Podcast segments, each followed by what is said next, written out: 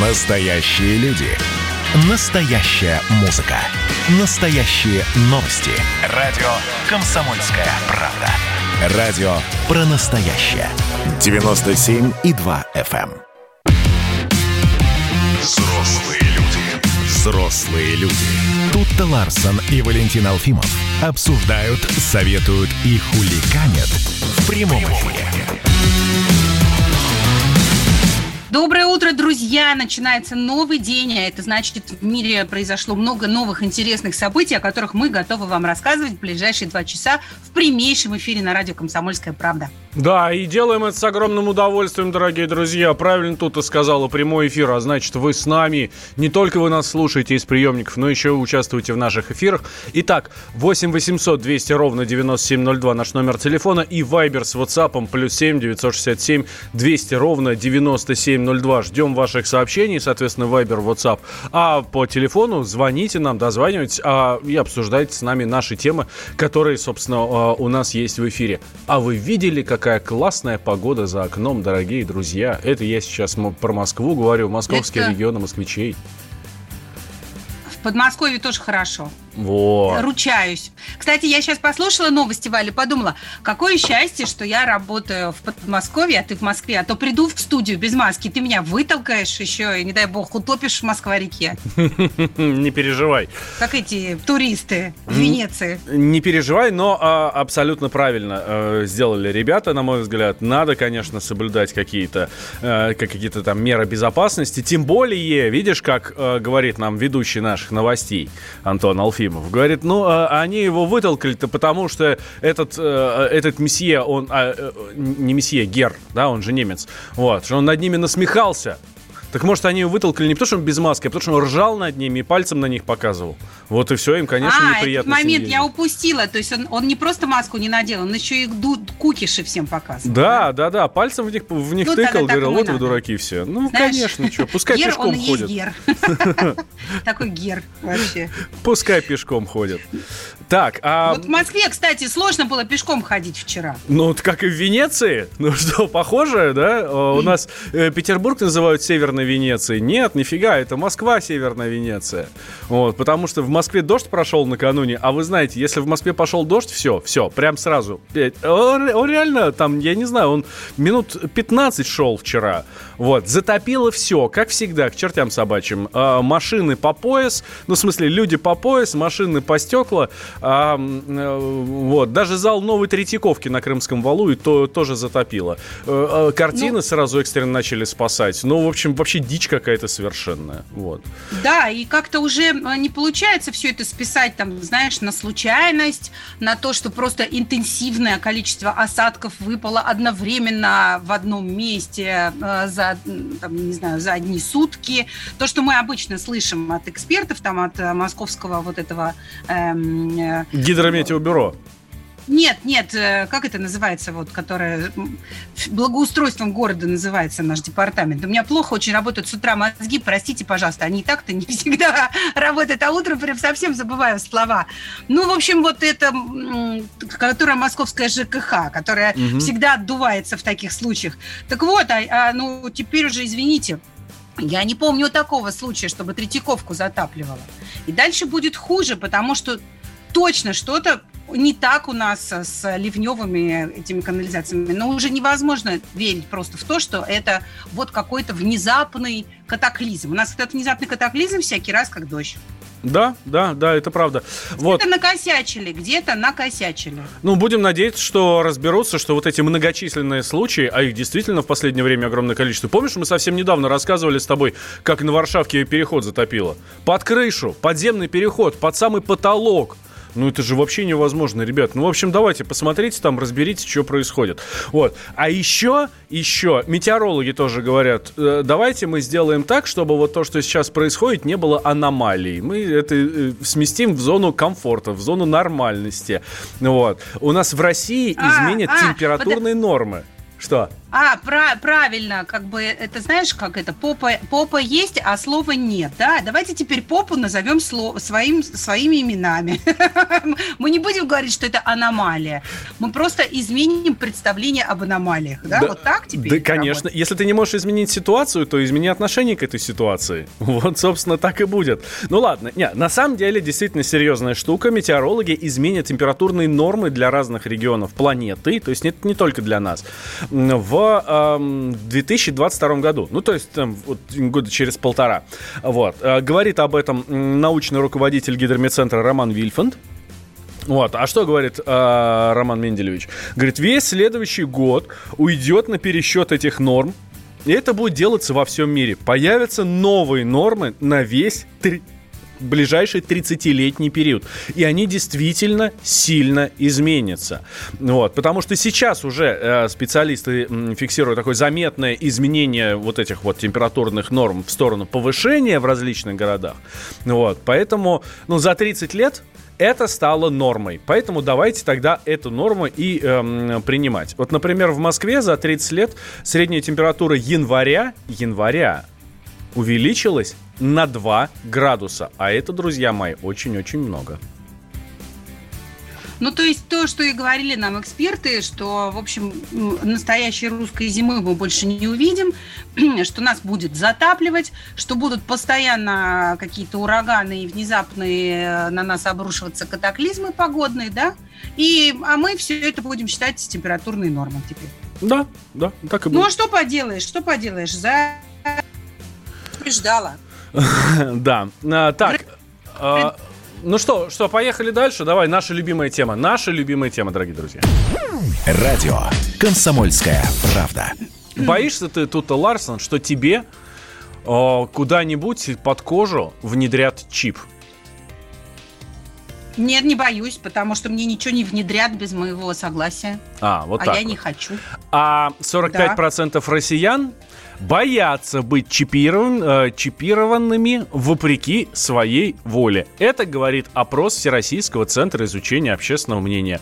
Отрицательно, в принципе, отрицательно к чипированию относится 77% россиян. И в первую очередь, чего боятся эти люди? Они боятся слежки, контроля, вмешательства в их частную жизнь, а еще влияние чипа на здоровье. Что кто-то оттуда, из космоса, сможет нами с вами управлять. Захотели сделать температуру побольше, сделали температуру побольше. Захотели отключить какой-нибудь орган, взяли и отключили. Ну, это я, конечно, утрирую, да, но это... факт остается фактом, да.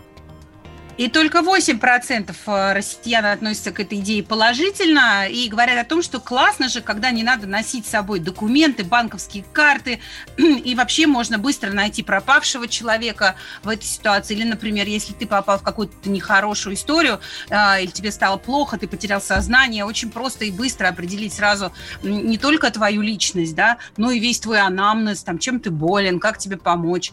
Э, конечно, это привлекательная возможность, но все-таки я отношусь к 77% россиян, которые относятся к, к этой технологии настороженно, потому что у каждого э, прогрессивного э, открытия в нашем мире есть обратная сторона.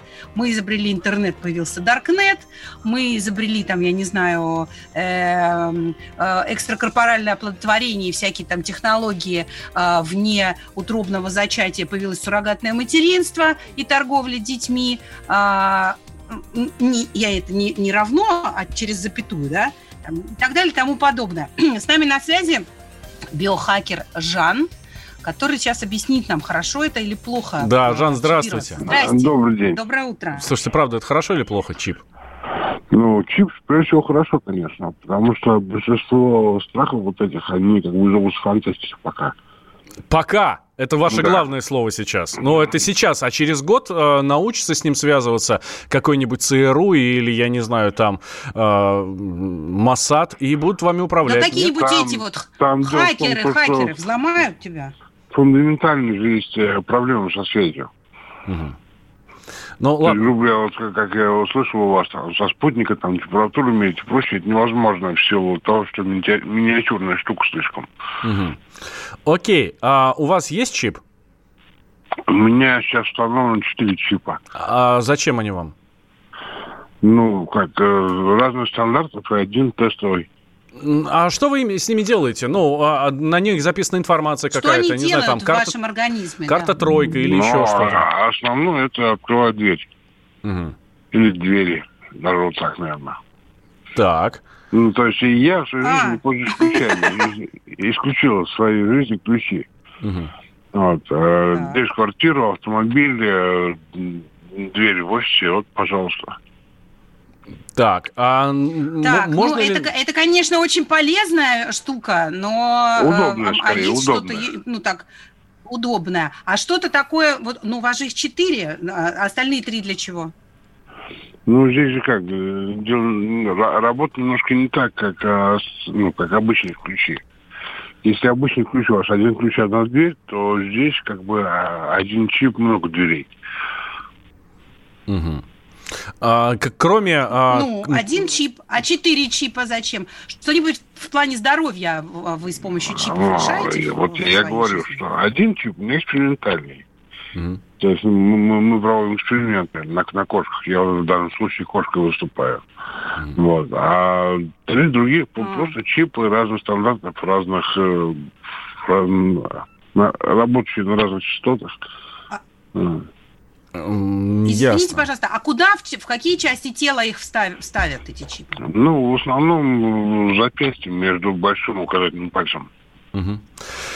Да, Жан, спасибо большое. Желаем удачи вам с вашими чипами. А, штука, конечно, полезная и удобная, но... Ну, Короче, встроенный брелок у тебя получается. ну да, я, честно говоря, не Пока очень что. понимаю, почему нельзя с собой просто носить ключи для этого. Зачем обязательно что-то вживлять под кожу? Давайте продолжим. Потому что Давайте их можно потерять. Но вы же взрослые люди. А Spotify от Wi-Fi отличить не можете. Присоединяйтесь к нам в социальных сетях. Подпишитесь на наш канал на YouTube.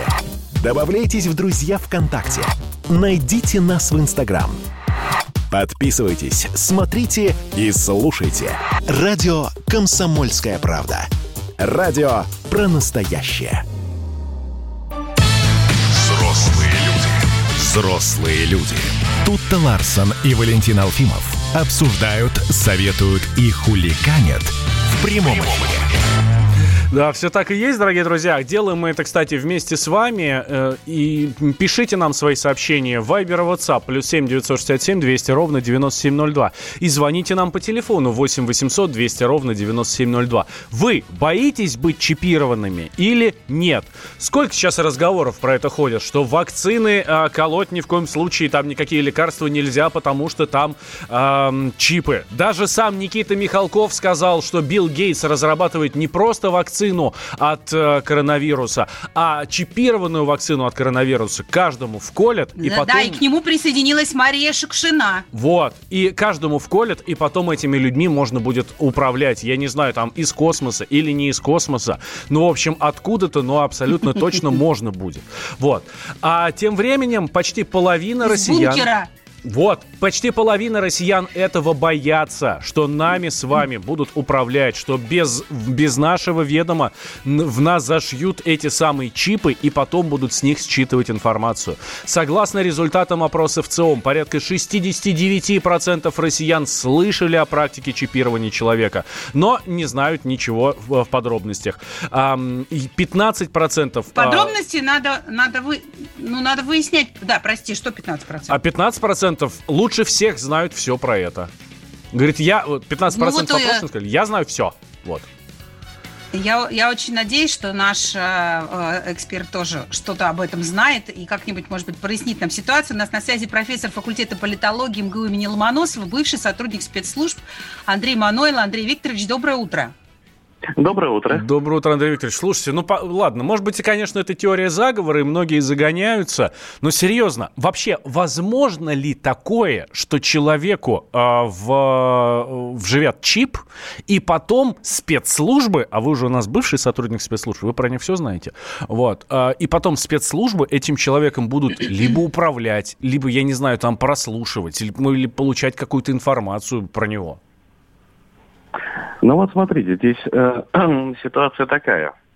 Живить, конечно, можно все что угодно, А, но управлять человеком с помощью каких-либо технических устройств, ну, в принципе невозможно. Он от этого управляемым не станет. Но, Управлять подождите, в кино, может, в кино может показывают там, человек. В кино показывают море всего, что особенно там в фильмах про всякое будущее. Кстати, даже на, наши российские фильмы такие есть. Вот, что э, раз там на телефоне, там на смартфоне, на компьютере набрал какую-то команду, и оп, человек что-нибудь забыл, куда-нибудь пошел там, и, и в общем все про... Ну, или ну... его инсульт хватил, там, я не вот, знаю, или, или, да. он, или он э, сознание потерял. Не? Не может такого случиться? Ну, э, кино, оно хорошо тем, э, что сценаристы, которые пишут сценарии, они заранее знают финал. Поэтому любые сочетания факторов и случайностей, которые происходят в жизни, они подгоняют под конкретный результат. В реальной же жизни для того, чтобы этот результат получить, а, необходимо такое сочетание э, случайных факторов, вероятность которого ну, довольно мала. Что касается вот данного сюжета, о котором вы сказали, да, киношного, когда человек получает смс, какой-нибудь смотрит, или какой-нибудь сигнал, и э, начинает совершать какие-то действия неосознанно, то есть э, не под воздействием сознания, а под воздействием, э, под управлением подсознания. А, вот такое, в принципе, возможно. Это называется техника якорения психологического. И, кстати говоря, для этого технические устройства совершенно не нужны. А, это гипноз? Любой, любой предмет... А? Это гипноз? Нет, нет, это использование в э, управленческих целях э, ассоциативного свойства э, памяти человека. Когда ну, у нас все, что мы видим, запоминается в виде ассоциаций каких-то, в том числе негативные, позитивные события. Вот, а, они э, укладываются в память, э, в ассоциированные связи с какими-то э, предметами, а, объектами, которые в психологии называются якорями. Так вот, если этот предмет, допустим, человек, этот предмет находился и, был в поле зрения человека, когда он переживал жесточайший стресс, вот, потом стресс ушел, вот, и вроде бы все нормально, а тут он увидит этот предмет, э, э, мозг человека тут же вытаскивает по ассоциативной цепочке э, состояние, при котором он этот предмет запомнил, и человек мгновенно переключается в состояние стресса. Это известные вещи, но к технике никакого отношения не имеет. Угу. Чипирование вообще может быть интересно Подождите. спецслужбам или еще кому-то? На какой вопрос отвечать? На, ну, ну подождите. Чипирование, да? Я не успела задать свой вопрос. А, Валентин а, очень активно интересуется темой. Давайте я тогда кратко отвечу как раз на этот э, э, вопрос. Значит, э, дело в том, что успех работы в спецслужбах зависит только от оперативной и агентурной работы. А, агентурная работа и оперативная работа, она сводится к прямому личному общению человека с человеком. И технические средства здесь э, могут играть только вспомогательную роль. Как коммуникаторы, которые э, облегчают э, возможность договориться о какой-либо встрече. Ничем оперативной работы не заменить. Ни чипами, ни техническими устройствами, ни прослушкой тотальной, ни бигдейта. Вот. Поэтому э, для оперов настоящих, ну, которые по-настоящему относятся к своей профессии, Э, чипирование полезным быть не может. Э, а для тех, кто э, не состоялся в своей профессии, а таких очень много, то есть и те люди, которые работать не умеют, либо не могут, либо не хотят, они нами руководят, как правило. Mm-hmm. Ну, в любой структуре. То есть они развиваются как функционеры. Вот для них выгоднее поскольку они не владеют э, оперативными навыками и знаниями.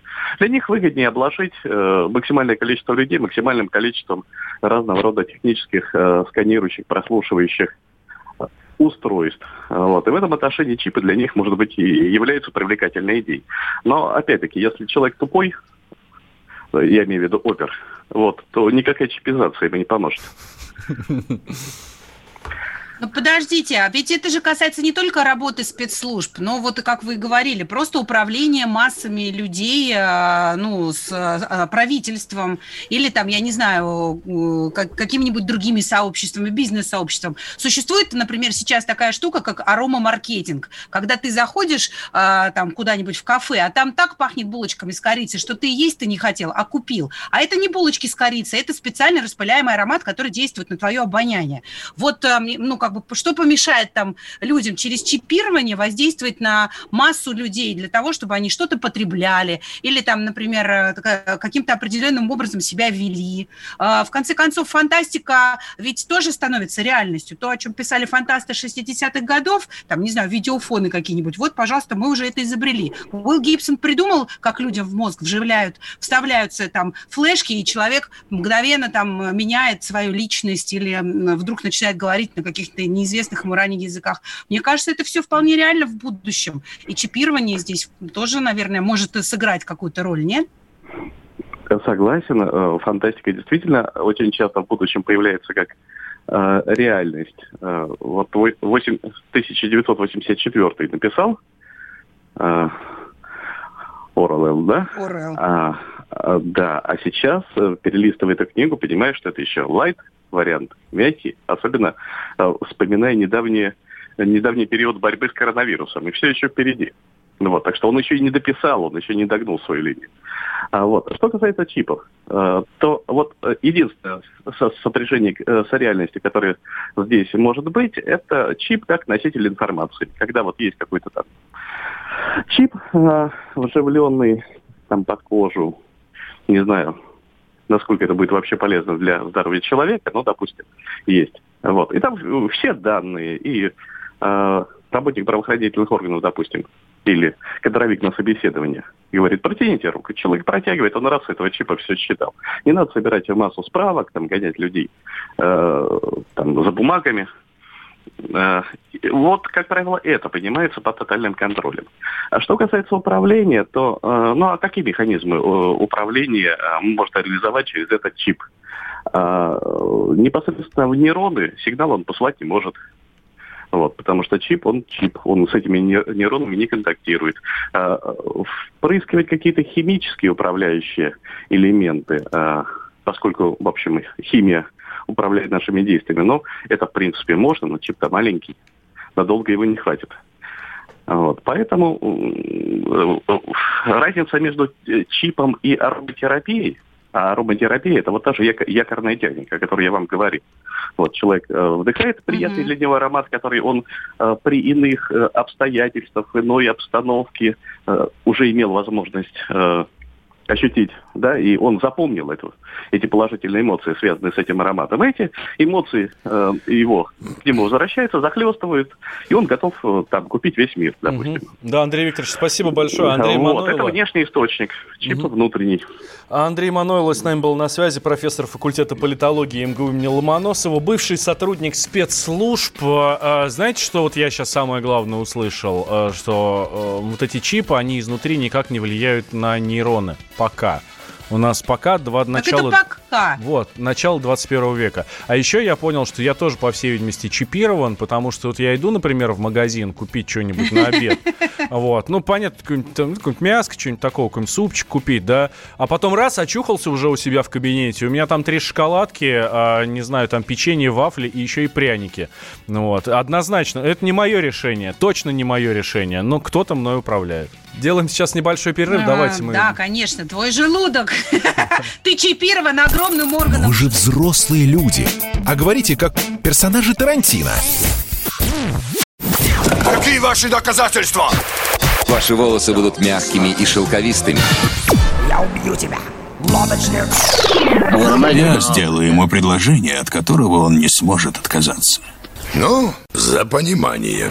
Я вот думаю, что сила в правде. У кого правда, тот и сильней. Прошлое не дает себя забыть. Запахами, музыкой, фотографиями. Мы помним прозвища своих одноклассников, хотя самих их не видели очень давно. Мы до сих пор в памяти бережно храним правила дворовых игр. Все эти воспоминания оживают в программе «Дежавю». Меня зовут Михаил Антонов. По субботам и воскресеньям в 11 часов вечера мы говорим о том, что нас радовало и огорчало. Какими мы были раньше. Давайте вспоминать вместе. До встречи. Хулиганы. Взрослые люди. Взрослые люди. Тут-то Ларсон и Валентин Алфимов обсуждают, советуют и хуликанят в прямом эфире. Делаем это вместе с вами, друзья. Присоединяйтесь к нам в наших соцсетях. Э, можете позвонить по телефону. Тем более, что мы снова переходим к обсуждению темы, которая волнует нас уже не первую неделю. По-моему, уже целый месяц мы только делаем, что э, ждем, что же дальше будет в Беларуси. Да, ждем, следим. А, действительно, нам это не просто интересно для того, чтобы тут перетереть вместе с вами, да, но это действительно очень важно. Все-таки братская страна, а, люди связаны друг с другом, ну, крепче, чем родственники. Вот. И, ну, ближе белорусов, конечно, никого нет а, к нам. Вот. Ну, будем надеяться, что все у них хорошо разрешится. Напомню, что 9 числа там прошли выборы, победил Александр Лукашенко со счетом 80-10, да, там 80% у него, у Светланы Тихановской 10. Ну, и после этого люди начали выходить на улицу улиц.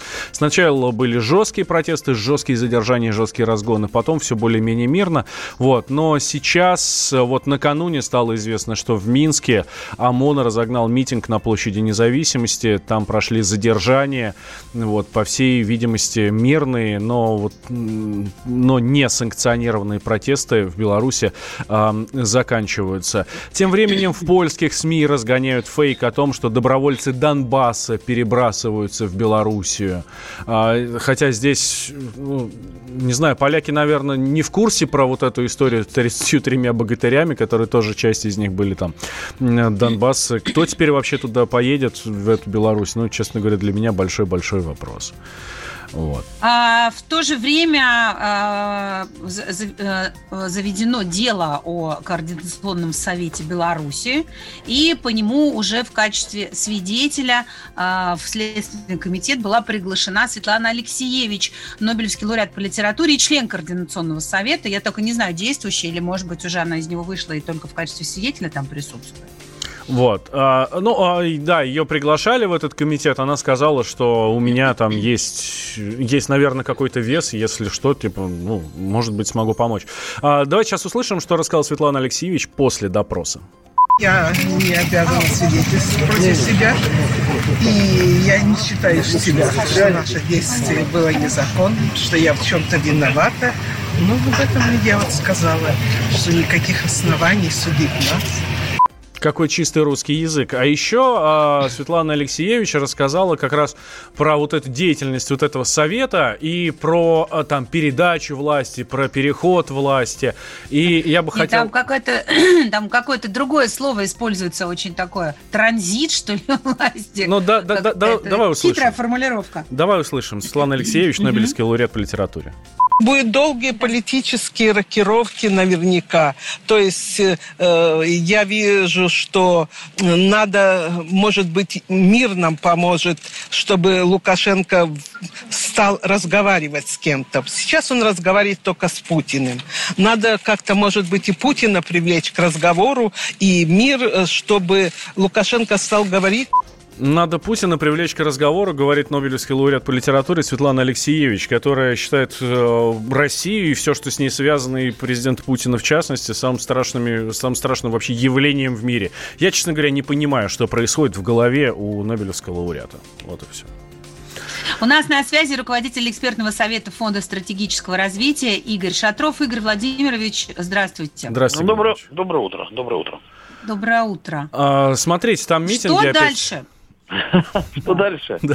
Ну, дальше, дальше будет больше. Дальше заявление э, все в своей абсурдности все больше и больше будет возрастать, потому что имеется в виду со стороны оппозиции, или так, как эти люди себя называют, в общем, я не знаю, кто они.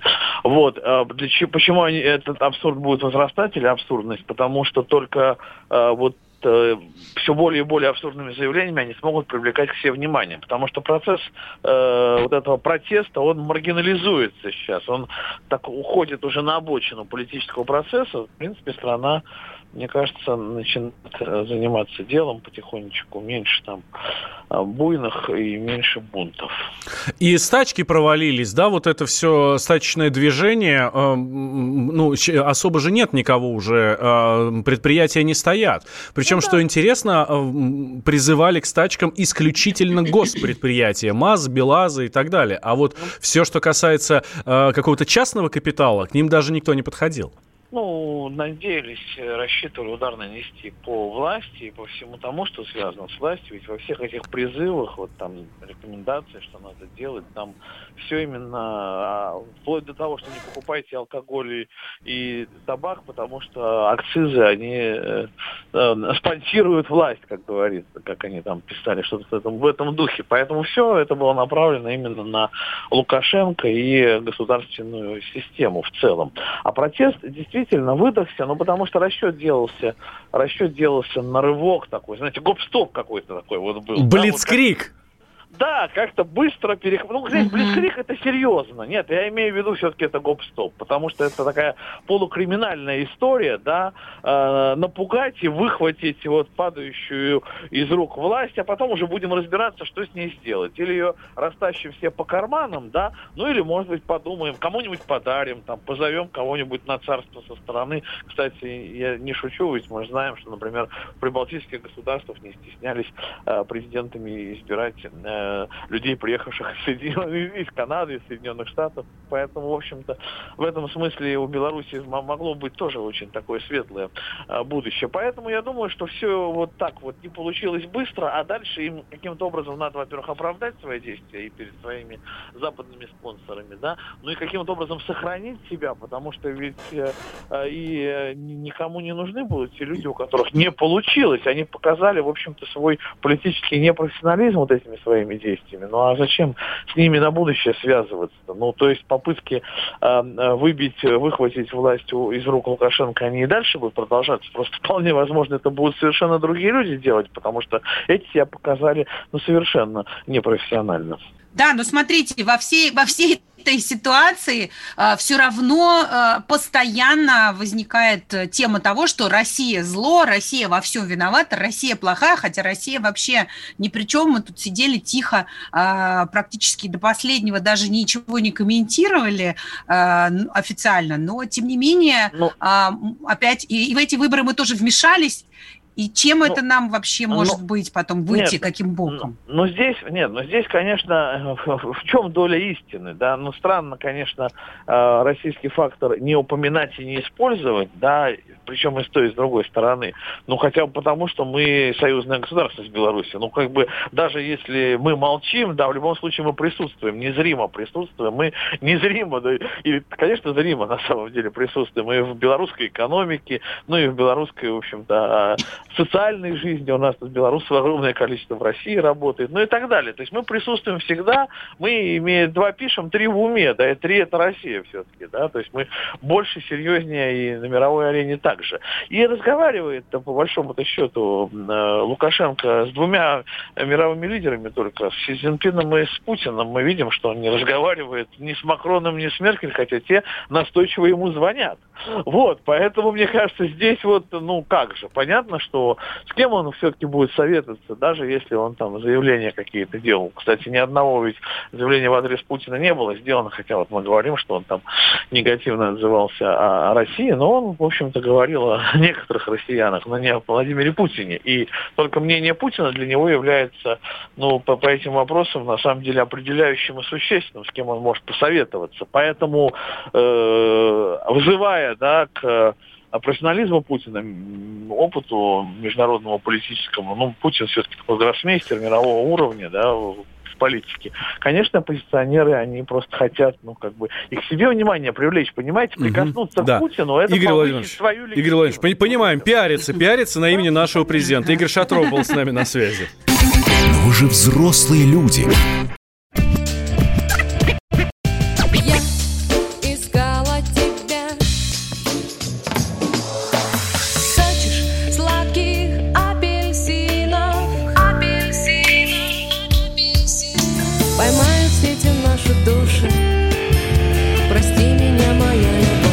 «Комсомольская правда». Радио поколения «Земфиры». Взрослые люди. Взрослые люди. Тут-то Ларсон и Валентин Алфимов обсуждают, советуют и хуликанят в прямом эфире.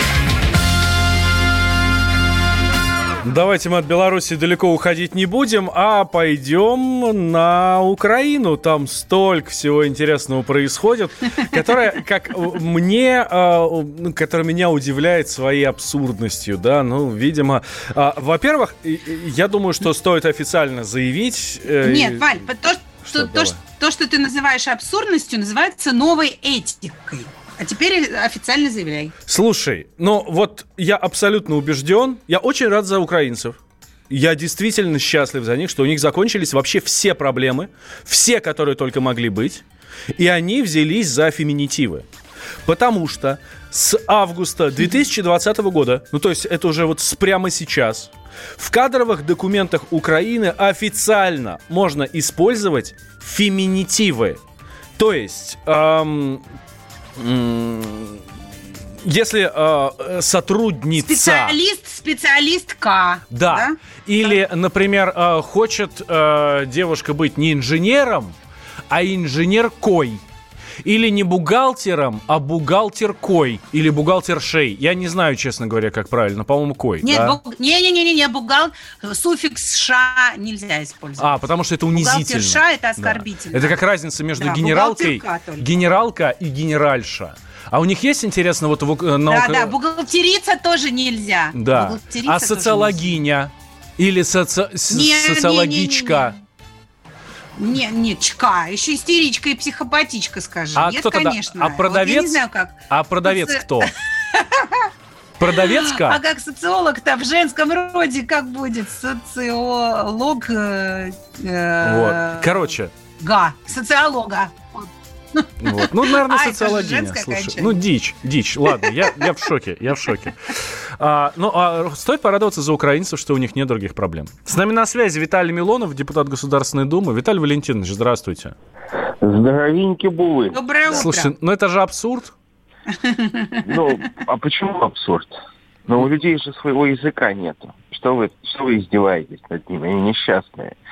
Им какую-то деревенскую мову подсунули, на которой никто не разговаривал, по большому счету, сделали государственным языком просто политическим решением. Ну ладно вам, но украинский язык красивый. Ну, безусловно, красивый. В одной деревне один красивый, в другом хуторе другой красивый. Но вы же понимаете прекрасно, что и, и украинский язык, как целостная такая э, лингви, лингвистически культурная конструкция, но он ничтожен. И все великие произведения на Украине писались на русском языке. И, да, какие-то и на, и на украинском, но все-таки э, потому что если страну через колено переломали, да они хоть пусть на занзибарском говорят. Угу. Вот честно говоря, это их право, суверенный выбор. Они за это боролись в 91 году в Беловежской пуще. Но э, они поменяли язык для более чем половины граждан своей страны. Они же все на русском разговаривали всегда. И вот когда от русского отказываются, то возникают такие болезненные формы, помноженные на современную новую этику, новую либеральную политику. То, что... Вот, Слушайте, но мне ведь это вот история с феминитивами, она не связана именно с украинским языком. Это такой тренд ведь и в России тоже присутствует. Просто украинцы его э, прямо-таки легализовали и зафиксировали уже на законодательном уровне. А, а у нас что? тоже все Я... феминистки борются за то, чтобы феминитивы использовались. Если картина э, Леонардо или Рембрандта Ван Рейна висит где-то в Эрмитаже, то ее, ну, ее, упаси бог, кто-то поменяет. Ее охраняют и берегут, реставрируют. А если вы эту картину везете, прошу прощения, не хочу оскорбить, папуасом, то они спокойно могут дорисовать не хватающие на, не знаю, на картине старой евреи, предположим, элементы, там какие-нибудь цветные волосы или еще что-то. А, ну вот отношение такое к культуре, они не расценивают язык как культуру, как наследие, поэтому легко меняют его в угоду современным безумным трендам. Э, Виталий Валентинович, ну слушайте, а, ладно, они движутся по пути там Европы, толерантности и все такое. А может быть, нам в русском языке тоже стоит быть немножко толерантнее и ваших коллег по Госдуме называть депутатками, например? Знаете, если я подойду к Оксане Пушкиной и назову ее депутаткой, она на меня обидится. Знаете, она обижается? Еще и по роже даст, да?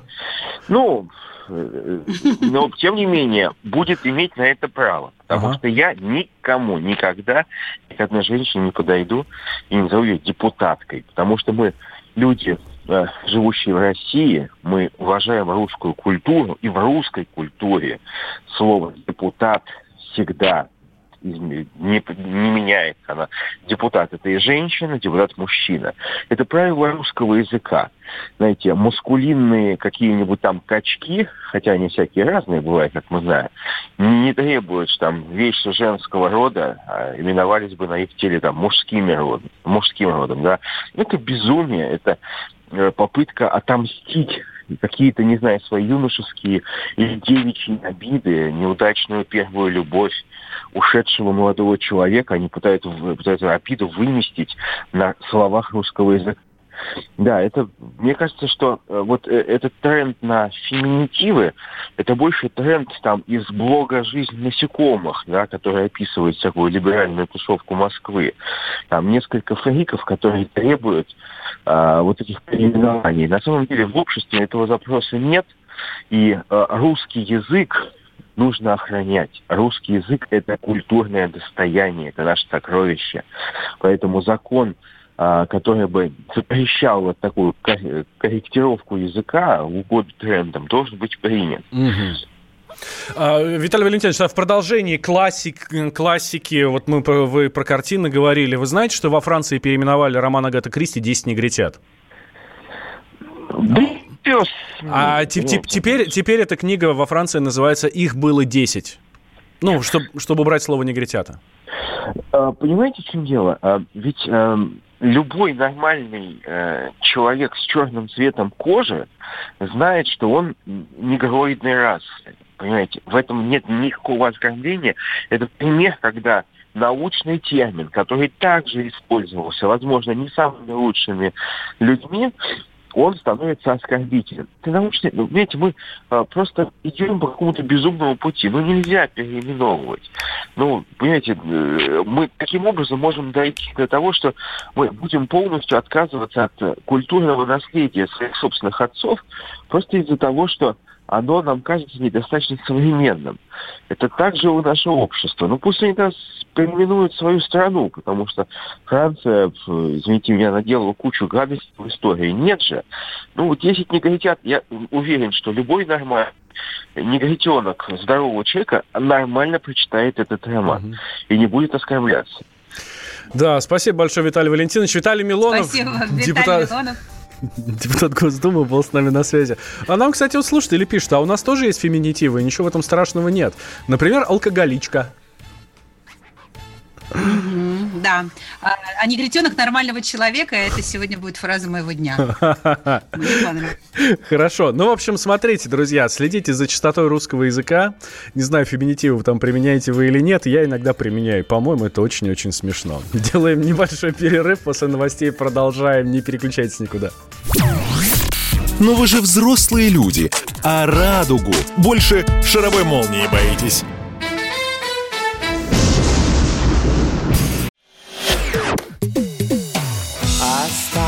Только мы на растерзание.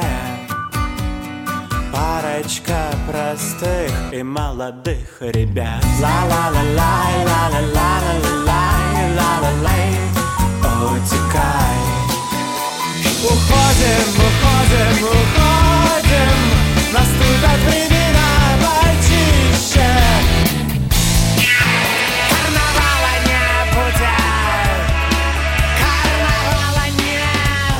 «Комсомольская правда».